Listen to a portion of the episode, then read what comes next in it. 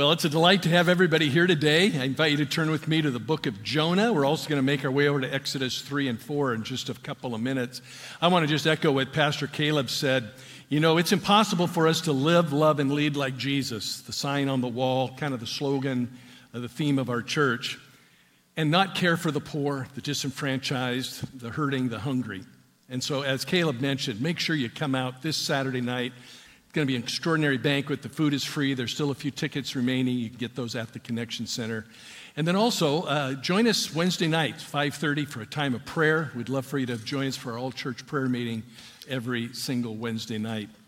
We're in this series called Beyond Survival, and we've all heard it, we've all said it. I hear it every week, it seems like. I'm a little more uh, aware of it these days because of our uh, discussions on Sunday. But, you know, you, you tell people, you ask people, how are you doing? They say, well, I'm, I'm barely surviving. I heard somebody say this past week, you know, keeping my head above water. Uh, you know, we've all felt that. Life can be very challenging. You may be going through a time right now where life is just really simple. Well, don't brag about it because you're one of the very few people I know. Uh, most of the time, life is challenging, it's difficult, it's got some trials and adversities connected to it. And if we're not careful, we feel like we're sinking a little bit. God wants more for us, He wants us to soar. He doesn't want us to barely sink, uh, or barely swim, rather. He doesn't want us to sink, barely swim. He wants us to soar. Did you read about the rescue of uh, one of the two sailors that uh, was found in a raft about 70 miles uh, off the coast of, uh, of Washington? In fact, 70 miles uh, west of uh, Cape Flattery, the uh, northwesternmost part of the contiguous United States. We know about that in this part of the world. These uh, two sailors left Westport and were missing for a couple of weeks. Those Coast Guard searched 14,000 square miles looking for them, couldn't find them, called off the search. Finally, a Canadian fishing boat spotted the raft and rescued one of the sailors. I, I, keep looking every day what happened to the other sailor, what happened to the other sailor, what happened to their boat. Still haven't seen that. But they were able to rescue this one. Do you know what the name of the fishing boat from Canada was? The Good Samaritan. How appropriate. How appropriate.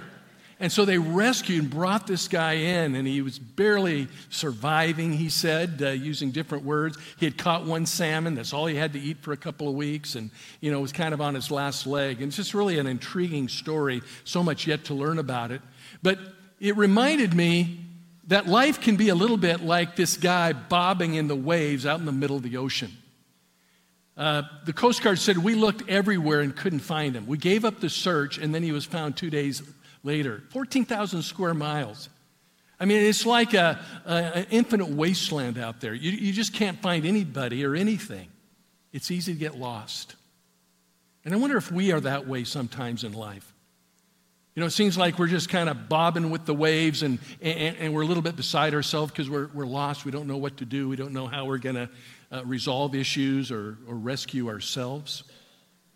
We've been talking about the nine waves of lives of life. And we've looked at the first five already, which to me are really the, the trajectory of, of the life that we want to live. We want to dream God's dream. We want to make God honoring decisions. We want to move in a God pleasing direction. We want to end up at a God ordained destination and fulfill our God given destiny. But there are going to be some things that pound against us over and over again, as relentless and continuous as the waves crashing against the rocks or pounding against the shore. And one of those we talk about today, and that is doubt. Doubts come from within, and doubts come from without. You ever doubted yourself? Ever had other people doubt you? We're one big support group here today, folks. We've all experienced doubt, right? And if the truth be known, we experience it over and over and over again. Jonah was addicted to doubt. Let me say it that way. Doubt, according to the dictionary, is a feeling of uncertainty or a lack of conviction. Jonah knew all about that and then some. As I look at his story, I'm reminded of four different characteristics of his doubt that I think we can all identify with. He had an internal conflict. I mean, he was deeply conflicted. He is a prophet of God. God tells him to do something, and he runs in the opposite direction.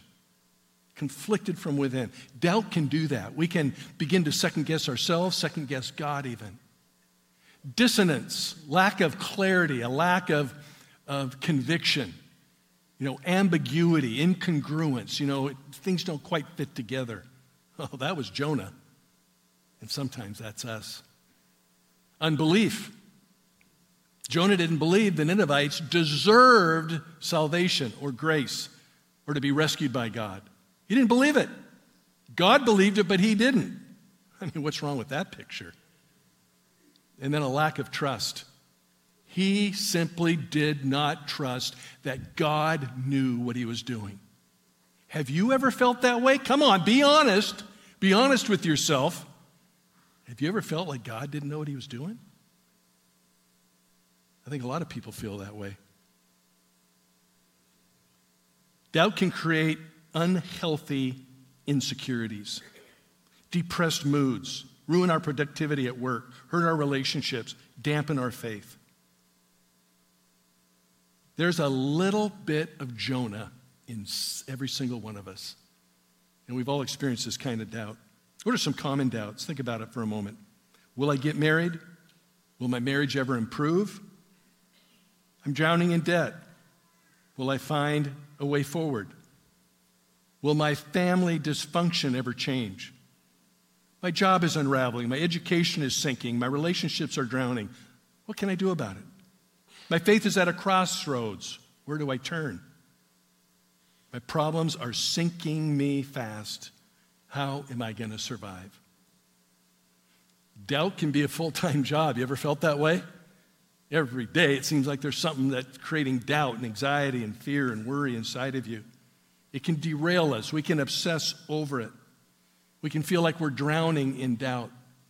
We can feel like we're sinking deeper and deeper. Somebody said this Your faith can move mountains, and your doubts can create them. Isn't that good? And it's true. So, how do you beat doubt? What does the Bible say about beating doubt?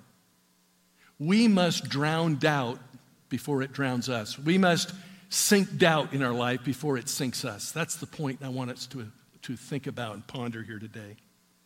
So let's take a look at four ways to drown doubt. Now, as I've done each week, I want to put in juxtaposition another Bible character with Jonah. Each week we pick somebody. We've talked about Joseph in Genesis, we've talked about Abraham, King David, Esther, uh, the Apostle Paul, etc. And today I want you to think about Moses. Moses in Exodus chapter 3 and, and chapter 4. Jonah and Moses. God says to Jonah, I want you to go to Nineveh and preach grace. He says, No thanks. Moses, I want you to go to Pharaoh because I want to liberate my people. And Moses says, No thanks, at least at first. And then he finally got it right. Now, fortunately, Moses got it right a little better than Jonah because Moses did not have to spend three days in the belly of a stinky fish and be vomited, how gross is that, on dry land. He got there a little quicker. But there's some interesting similarities that I think can teach us some interesting lessons. Let's contrast and compare these two. The first principle is this four ways to beat doubt. Focus intensely. Focus intensely. You say, Rob, why do you put the word intensely? Because it's not enough just to focus. We need to focus intensely because the fact of the matter is, you and I, we face focus drift. We lose focus. We get distracted. We get pulled away. We, we lose our way. Other things come up that demand our attention. We got to focus intensely. We need to focus on God and not fixate on ourselves and on our problems. How many are good? Be honest now. This, you're in church. Do not lie. How many would say, I am an expert at fixating on my own problems? Let me see your hand. Only honest people allowed. There are seven of us. The rest of you are liars. we are all experts at fixating on our. It is a human dilemma. We just are good at that. I'm good at it. You're good at it.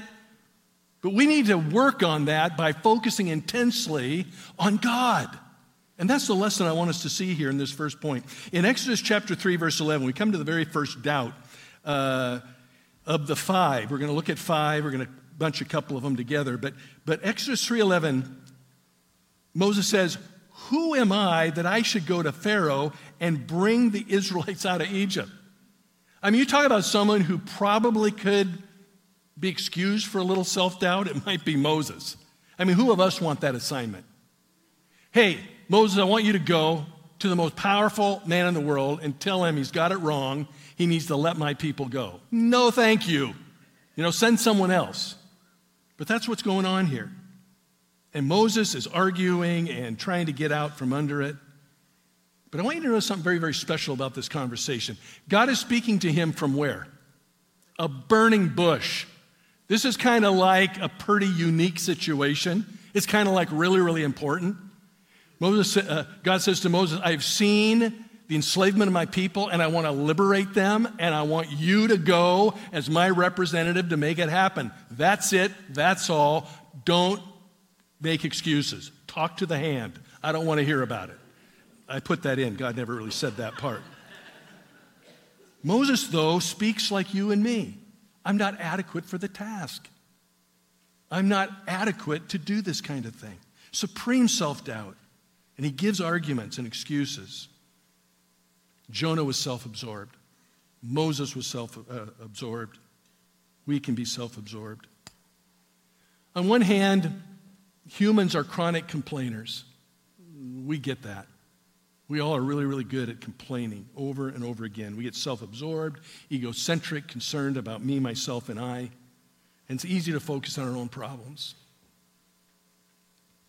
On the other hand, it's important to look at that a little more deeply and realize that self doubt is a big problem that we need to face. Because it can derail our life, it can, it can hurt our relationships, it can mess up our careers, it can uh, flub up our, our faith. Self doubt can be very, very destructive, and we need to deal with it. We must drown it out of our lives before it drowns us. I thought it was interesting to read an article in Psychology Today entitled How to Overcome Self Doubt by Chickie Davis, a PhD, written May of 2022. They write, how we generally deal with doubt is in one of three ways. One is self handicapping. You know, this is kind of self destructive type stuff where we fall into drugs or alcohol or procrastination. And we do that so we can blame something. You know, here, here's why we're experiencing the doubt we're experiencing. Another thing they say is overachievement, just kind of the opposite. We fall into perfectionism or, or kind of a, a works based uh, approach to life. We overcompensate. Um, you know, we're judged on performance, and that can run us ragged and be very, very destructive. And the third thing that they talk about here is the imposter syndrome, where something goes well and we convince ourselves, well, that isn't going to ever happen again. And so we blame it on chance or luck or timing. And in another way, find a way to demean ourselves and just pound ourselves down. The author goes on to say if you're going to overcome self doubt, you need to practice these things instead unconditional self worth. Know that you are worth a lot. Well, as Christians, as people of the Word of God, we know that we matter to God, right? Uh, unconditional self worth, unconditional love. You need to love yourself. The Bible says, Love the Lord your God with all your heart, soul, mind, and strength, and love your neighbor as you love yourself. Loving self, having a proper view of self, is actually pleasing to God. Growth, develop the desirable personal qualities. Every one of us should be committed to an area of growth in our life growing in God's Word, growing in our faith, growing in our education, growing in our careers, growing in our relationships, our marriages, our families. We need to be committed to growth. Use positive self talk. Say things to yourself that are kind and positive. Many of us are not good at that. Use affirmations like I'm doing my best. Well, that's psychology today, and there's some interesting things there. But I want us to think about Moses. I want us to think a little bit about Jonah. You know, how did they overcome? And the first is to focus intensely, to always keep our eyes on Jesus, to keep our eyes not on our problems, but on Jesus. We all understand fear and worry and anxiety. We all get that. We all face that. We all deal with that over and over again. But at some point, people of deep faith in Almighty God need to affirm that it is not about me and my fear, it's not about me and my anxiety, it's not about me and my doubt. It's about my God and what He's asking me to do and be. And am I focused intensely on doing what He's asking me to do? Moses, are you willing to do what I'm asking you to do? No, I want to focus on myself instead. I want to tell you why I'm not the right guy. I want to tell you why you don't know what you're talking about. That's what Moses wanted to focus on. We need to focus on how God has called us and how we need to obey and how God will equip us to fulfill whatever He has asked us to do. We've heard it said over and over again that God doesn't call the qualified, but He qualifies the called. And are we willing to be made willing to have God qualify us? Self doubt can keep us from doing what God wants us to do. Think about what God is calling you to do. Are you willing to do it? Get married, work on your marriage, focus on your family, improve your finances, break free from that addiction, get serious about your faith, serve, be generous. Whatever it is, what is God calling you to do? What is God calling me to do? God is working in every one of our lives. What is God saying? The problem with us saying, you know, I'm not really good at that, or God, I don't think I'm the one, is that we're putting more of our trust in ourself instead of in Him. We become self centered. We box God out of the equation. We somehow make ourselves believe that God's wrong and we're right, as foolish as that is. Self doubt can become selfish and self centered because it obsesses with self. Everybody deals with doubt. And one of the ways to break free from doubt is not to be focused on self, but to be focused intensely on God. Are you winning your bouts with doubt? Listen, the enemy of your life wants to bombard you with all sorts of negativity and doubt and convince you he's right and God's wrong. Who are you going to listen to? Who are you going to listen to? It's really a simple question. It's not really that complicated. Are you going to listen to the Satan or to Christ? Everybody deals with doubt. Think about some of the most incredible people from history that you've had the privilege of studying. Every single one of them have faced doubts of one kind or another. I was thinking about Winston Churchill this last week. He had lots of opportunity to give way to doubt. He had to persevere through a difficult childhood and unloving parents. He had to find courage to deal with teachers who thought he was dumb. He headed off to war as a war correspondent and became a prisoner only to barely escape. He had guts to run for public office. That's going to produce doubts. He changed parties. That's going to produce doubt. Um, he became a published author. author. There's a lot of doubt that that creates. Um, he enlisted in World War I and uh, faced all sorts of political upheaval. And then, of course, he rose to a place of preeminent power, uh, fighting off Nazism and uh, you know the Battle of Britain and all of the different parts of, of his story. There could have been doubt every step along the way that would have done him in. And somehow he found the way to press forward. Where and how are we allowing doubt to ruin us? God says, I will be with you in verse 12. Moses, I'm calling you to do this. And in verse 12, he says, I'll be with you. And he's saying the same thing to you and me. Amen? So we need to focus intensely. And then, secondly, we need to trust passionately. Trust that God is always with us and he's always for us. Look at verse 13 of Exodus chapter 3. Moses says, Well, what if they have questions that I can't answer? Such as, What is God's name? What do I say then? And what does God say? Just tell them I am. Just tell them I am that I am. Why did God choose that name? Because it's a name that speaks to the, the quality and character of God, that He can be trusted. He's all powerful. He's very, very present. He's going to be there and meet their every need. In verse 15, an, it says that it's a name that every generation will know. Why? Because God is the same in every generation. The God who was with Moses is the God who's with you and me today. We can trust him. We can depend on him. He's a God of love, a God of power, a God of strength, a God of wisdom. This is the name God chooses. Jesus is with you, friend. He lives inside of you. He walks beside you. He walks in front of you. He walks behind you. He'll never leave you nor forsake you. Can I hear a big amen to that? He is with us every single step of the way. We are never, ever, ever alone.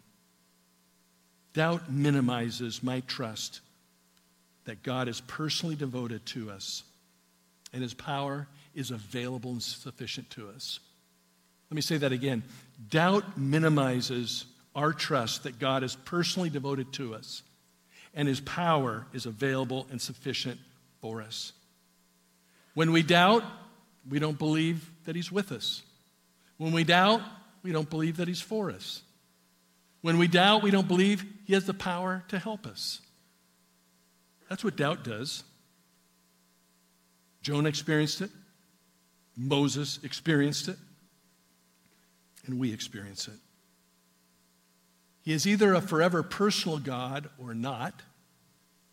He's forever a all-powerful God or not.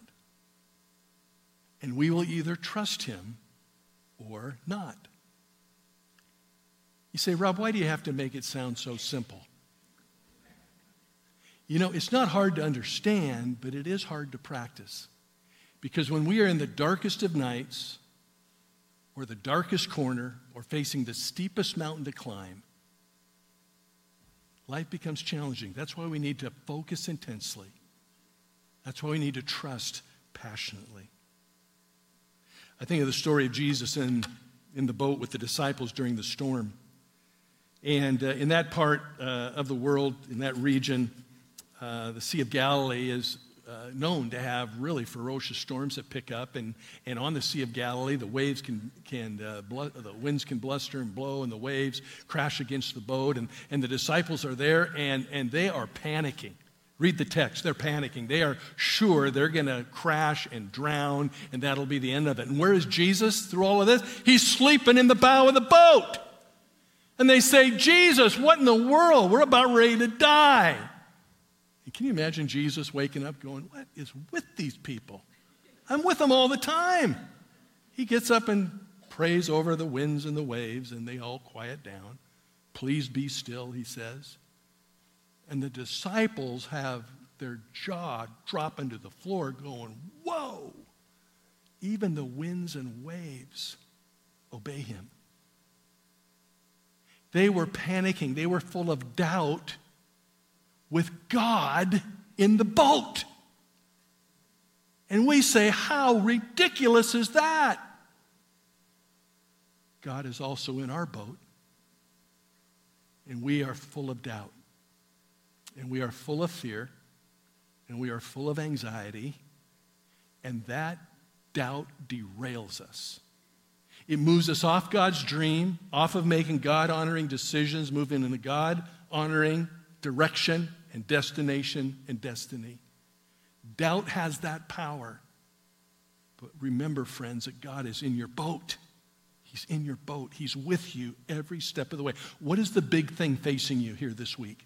What is the big thing facing you this month? What is the big thing facing you the next quarter, uh, three months of, of, of the year ahead? Apply the truth of God's word, the promise of God helping us in times of doubt. Pat Tillman, who we, uh, we know as the uh, uh, young man who left a lucrative contract in the NFL to be an Army Ranger and defend his country and actually died for his country, said this one day. He said, Somewhere inside of us, we hear a voice. That voice leads us in the direction of the person we want to become, but it's up to us whether or not to follow. We will either follow after doubt or not. We need to trust passionately. Isaiah 41:10 says, "So do not fear, for I am with you. Do not be dismayed, for I am your God. I will strengthen you. I will uphold you with my righteous right hand." Amen. What a powerful verse. Number three, we need to believe absolutely. We focus intensely, we trust passionately, and we believe absolutely. Believe that God is all powerful and all wise. When you think of all of the characteristics of God, the attributes of God, These two are so profound and so necessary for us to believe, absolutely. He is all powerful. There is nothing whatsoever beyond his ability, and he is all wise. Whatever he asks of us, whatever he shares with us, whatever he communicates to our heart is always 100% true. Look at Exodus chapter 4, verse 1. What if they don't believe me or listen to me and say, The Lord did not appear to you? It's almost as if God has had it at this point with Moses. And he said, Moses, Moses, Moses. You see that staff in your hand? Throw it on the ground. Boom. Throws it on the ground, becomes a snake. He says, Pick it up by the tail. He picks it up, turns back into a staff. He says, Take your hand, put it in your cloak, pull it out. Leprous, white as snow. Whoa, how did that happen? He says, Put it back in your cloak, pull it out. Healed once again. He says, There's nothing impossible for me. Nothing whatsoever, Moses. It doesn't matter what questions they come up with, it doesn't matter what you face. I will be with you every step of the way, and I will help you through whatever you might encounter. And I know within the sound of my voice, there are many that are facing some stuff, going through some dark times. I want to remind you that your God, your God, who loves you more than you could ever imagine, is all powerful and he's all wise. And there's nothing too big too hard for him. Moses finally believed. Jonah took him a little longer, but he kind of found his way. See, if you don't believe he's all powerful, then he can't meet your needs. And if you don't believe he's all wise, then it's safe to assume he doesn't know what you need. It's absolutely vital and essential to believe what the Bible teaches on these two points. He's all powerful and he is all wise. Absolutely. Believe absolutely. Doubt dissipates, it erodes. And we need to sink doubt. You know, doubt and fear are close cousins. Have you ever thought of that?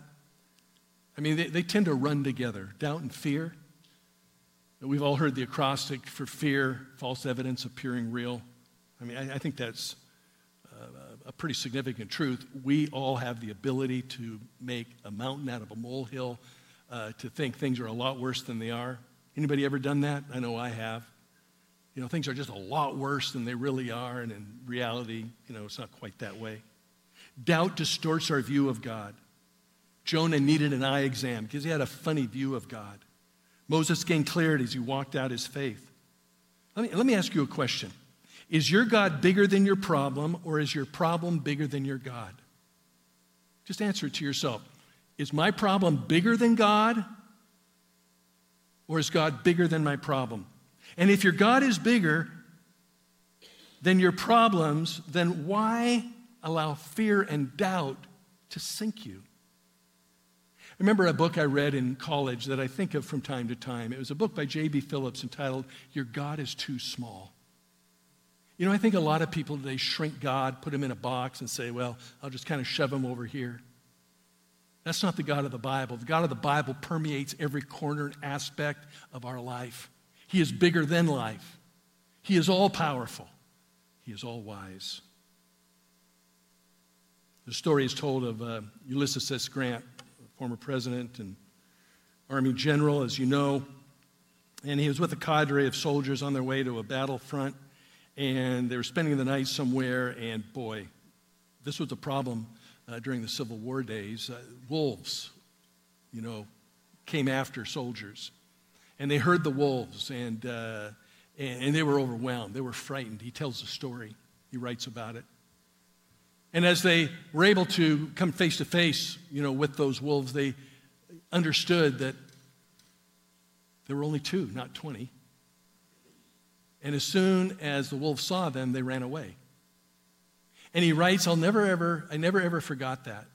I never ever ever forgot that because I understood from that day forward that our critics are not as many as we think, our problems not as big as we think, our challenges are not impossible as we think.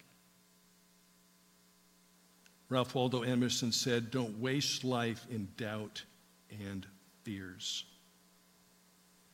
In the study guide that I put together uh, for this series, I put a section that I hope you've had a chance to look at. If you didn't get one of the books, they're available online to get a d- digital version uh, right there with that QR code. But I asked you to write down an area of doubt, anxiety, or fear. And I encourage you to do that this week. What is that thing that just really is, is haunting you right now? And then in the second column, I asked you to put down why you can have faith and why you can have confidence. And then the final column was key scriptures to build your faith. One of them I've listed right here. It's a powerful scripture. As you face whatever challenge you have right now, think about this one. Now, to him who is able to do immeasurably more than all we ask or imagine, according to his power that is at work within us, to him be all glory in church and in Christ Jesus throughout all generations, forever and ever. Amen. I'm going to put a comma right there for today. I want you just to bow your heads and close your eyes. I want you just to think. I just want you to think for a moment. What is the big thing I'm facing right now that's creating extraordinary doubt, anxiety, fear, worry, stress? Is my God big enough to help me with that? Is my God wise enough to help me with that? Have I been guilty of shrinking God down in size?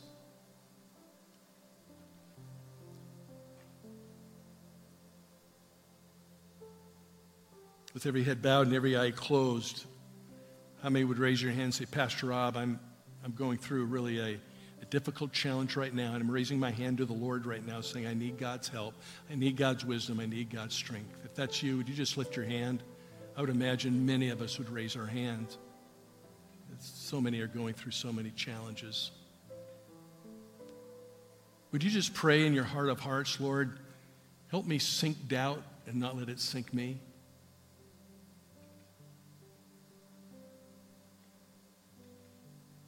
Help me focus intensely and trust passionately and believe absolutely. Help me fight through doubt like Moses eventually did. Let me fight through doubt like Jonah kind of did. Help me convincingly get to the other side of doubt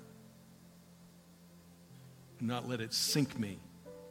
And not let it sink your dream for my life or move me off decisions and the direction that you have for my life. Lord, I pray for every marriage. I pray for every family. I pray for jobs and finances. I pray for health and sickness. I pray for relationships that are struggling right now of whatever type. I pray for those seeking an answer to prayer, for, for deliverance and help by God in whatever area it might be. I pray for those wanting to overcome an addiction pray for those who are trying to find faith in Christ. I pray your blessing on every single one that's here, Lord. May we all be reminded that we serve a God who we can have complete and total confidence in at every turn of the way. He has our best interest at heart. We trust in Him completely. If you're here today and you have not committed your life to Jesus, I invite you to do so right now by just simply praying, Lord, come into my life. Forgive me of my sin. I want to follow you from this day forward. And if you pray that prayer, please let me know about it. Before you leave, fill out that connection card. Drop it in the black box on the back wall before you leave. I want to be in touch with you here this week. Help you take your next steps in faith. Lord, we pray these things in your precious and holy name. In Jesus' name we pray it. Amen.